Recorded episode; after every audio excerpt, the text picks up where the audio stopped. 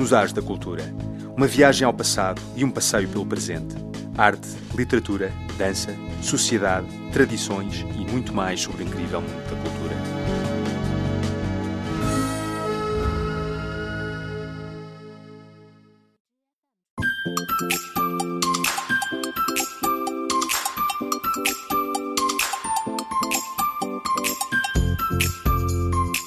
Olá, caro ouvinte, seja bem-vindo ao programa Nos Ares da Cultura. Sou seu amigo Carlos Shi, aqui no estúdio. No programa de hoje, queremos apresentar a história de uma educadora que promove educação estética para o público geral na China e depois temos uma reportagem sobre a cultura da piedade filial, base moral da sociedade chinesa. Bom, o nosso programa de hoje começa já já.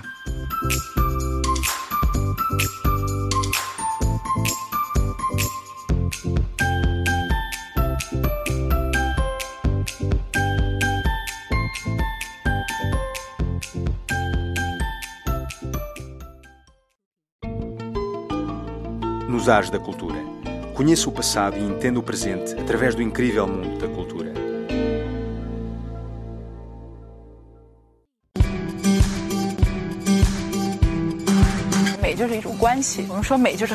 A estética é como um tipo de relacionamento.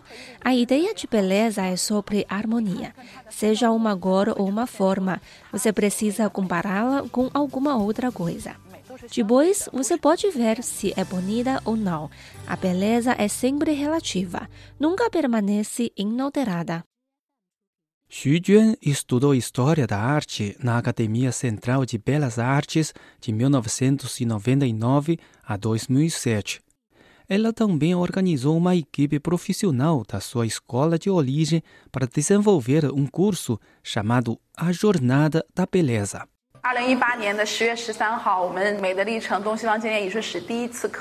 A educadora disse que desenvolveu um curso depois de perceber que as pessoas geralmente não possuíam uma educação estética adequada na infância e que as instituições de arte normalmente não oferecem esse tipo de curso ao público geral.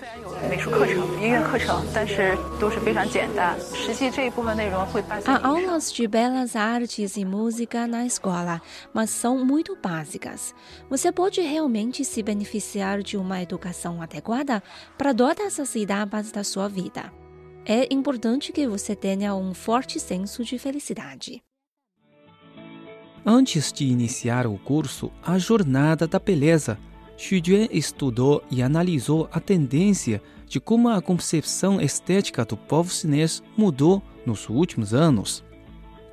Ela descobriu que o mercado de artigos artísticos começou a surgir na China nos anos de 1990, quando as pessoas começaram a fazer o design de suas casas e decorar seus quartos com artigos artísticos.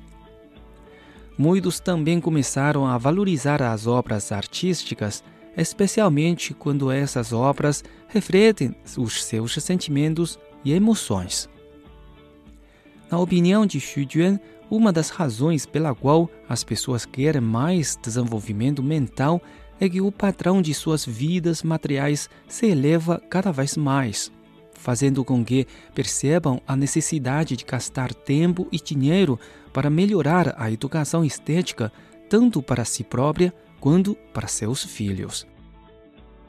O curso A Jornada da Beleza, que a educadora promove, é direcionado a pessoas comuns de todas as esferas da sociedade, em vez de limitado apenas às elites. 其实最终决定一个社会或者一个民族的发展，是整个基于在的金字塔基的人。Afinal, o que realmente determina o futuro de uma sociedade e de uma nação é o crescimento contínuo das pessoas comuns, que são a base da pirâmide. E o que é importante para o sentimento de felicidade na vida de uma pessoa também se relaciona ao futuro da nação a qual faz parte. As lições são todas projetadas com base em uma comparação entre o Oriente e o Ocidente, na qual podem ser encontradas muitas perspectivas e pontos de vista interessantes.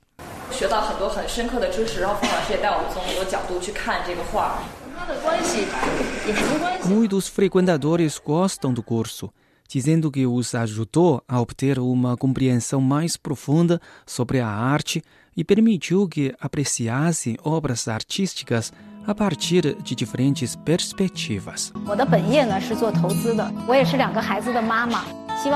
Trabalho na área de investimentos. Sou mãe de dois filhos. Espero que, através de estudos sistemáticos, possa melhorar minha capacidade de apreciar a arte. Sou profissional do setor de publicidade. Espero que, através deste curso, eu possa entender melhor a estética. Acredito que a beleza é mais para se apresentar, superar seu senso de inferioridade e medo. Esse é o meu objetivo principal. Xu Juan disse que continuará promovendo a popularização da estética entre o público geral durante sua vida. 实际我最早组织这个课程，其实是我自己想要在离开学校之后也有。O que realmente me motivou a montar este curso foi a oportunidade de continuar ouvindo palestras de professores depois de ter saído da minha universidade. Eu nunca imaginei que isso se tornaria meu trabalho e minha profissão. Eu o vejo como uma causa a qual vale dedicar toda a minha vida.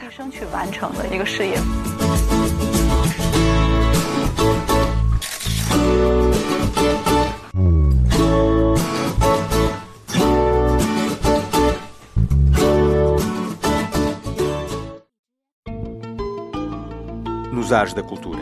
Conheça o passado e entenda o presente através do incrível mundo da cultura.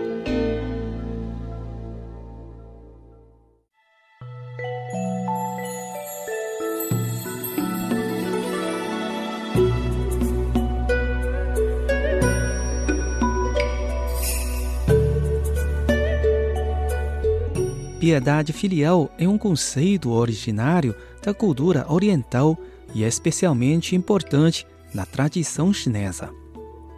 Na linguagem escrita, o termo é expresso pelo caractere xiao, que pertence à categoria dos caracteres formados pela combinação de dois ou mais elementos, cada um deles com seu próprio significado.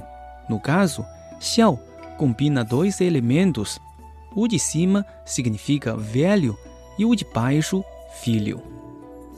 A posição de embaixo e em cima busca simbolizar três coisas: a ordem natural das gerações, o dever dos pais em proteger os filhos do vento e da chuva, e o apoio e o suporte que os descendentes devem proporcionar aos anciões.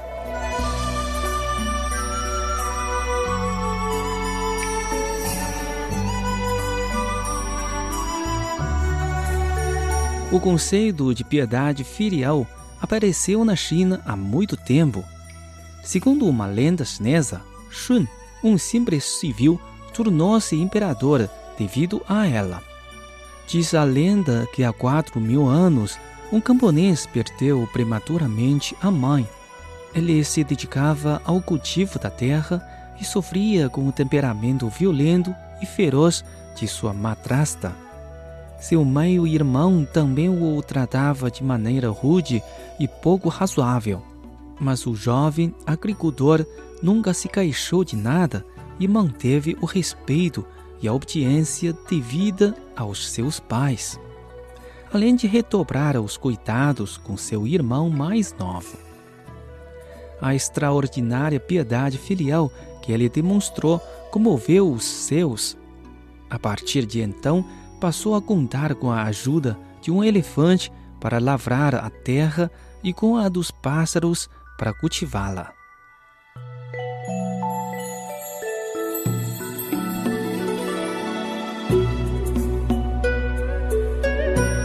Esse jovem agricultor era Shun e sua história está relatada no primeiro conto da coleção de 24 exemplos de piedade filial da antiga China.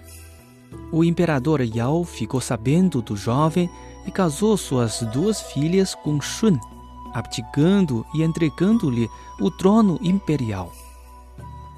O pensamento central de Confúcio se apoia no princípio universal da benevolência, cujo ponto de partida é piedade filial. Só quando uma pessoa ama seus pais é que pode amar os demais. Para Confúcio, o mundo se torna benévolo quando cada pessoa respeita e ama seus pais e trata fraternalmente seus irmãos. Zhangzi, discípulo de Confúcio, desenvolveu mais tarde o pensamento de seu mestre em relação à piedade filial e fundou uma facção do confucionismo dedicada a ela.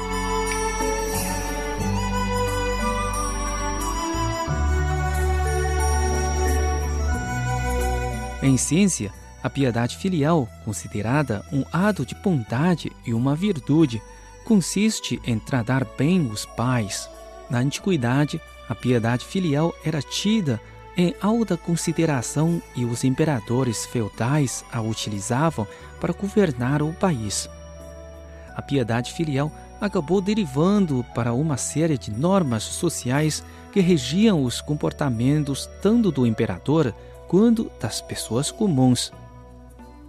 Confúcio diz nos Analectos livro 1, Xuer, Aprender, que se um homem trata bem seus pais em casa, dificilmente se comportará mal com seus chefes no trabalho, ou irá brigar com seus colegas e tampouco participará de atividades antissociais. Segundo o livro da piedade filial, a pessoa que interioriza esse princípio moral começa por respeitar seus pais e acaba sendo leal ao país e ao monarca, para finalmente alcançar sucesso profissional e prestígio social. Dois milênios após a morte de Confúcio, um livro popular da dinastia Qing, intitulado Zi Gui, Regras para Discípulos, considera que a piedade filial é a primeira coisa que uma criança deve aprender para que, sobre esta base, comece a estudar todo o resto.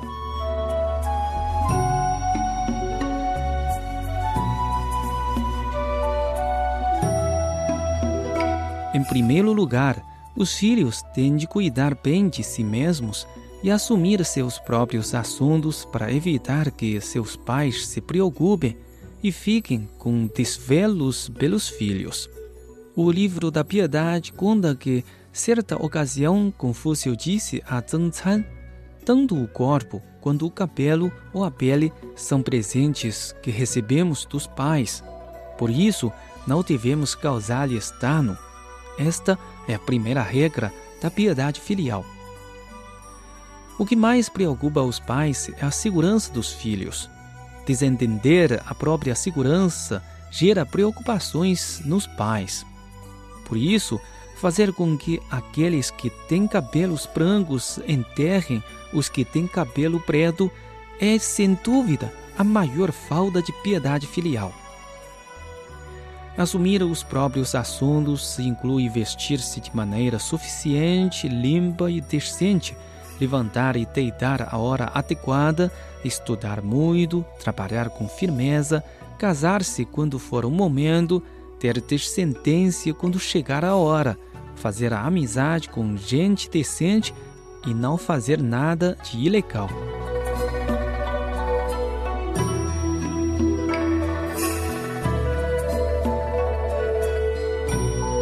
Em segundo lugar, e conforme as condições materiais existentes, os filhos devem satisfazer as necessidades vitais de seus pais, assumir a sua manutenção e assegurar-se de que estejam bem alimentados, protegidos do frio, tratando-os quando estiverem doentes e deixando-os bem atendidos em sua vida cotidiana. A China tem sido tradicionalmente uma sociedade agrícola na qual a manutenção de pessoas mais velhas fica a cargo dos filhos. A coleção de 24 exemplos de piedade filial inclui vários casos de filhos que mantiveram seus pais apesar das limitações econômicas. A piedade filial também é um sentimento e uma atitude. Em chinês existem as palavras xiaoshun, obediente, xiaojing, respeitoso. O Di Zigui, regras para discípulos, estabelece que quando os pais ensinam ou repreendem, os filhos têm de ouvir e obedecer com muito respeito. Nos Analectos livro 2, Weizheng, Governar, Confúcio disse: quando se fala em piedade filial, pensa-se que se trata da capacidade de manter materialmente os pais, mas sem respeito, qual é a diferença entre manter os pais e dar de comer a um bicho de estimação?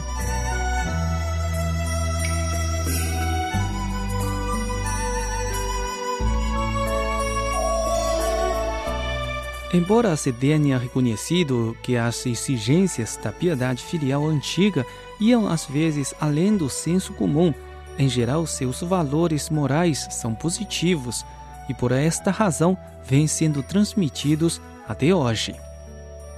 Atualmente, algumas escolas ensinam os alunos a servir chá a seus pais, lavar-lhes os pés à noite e ajudá-los nos afazeres domésticos tudo isso para cultivar nas crianças o sentido da piedade filial. Em alguns lugares selecionam-se anualmente exemplos de cuidado com os anciãos como modelos de piedade filial, e em outros, isso é levado em conta também na seleção e avaliação de funcionários públicos.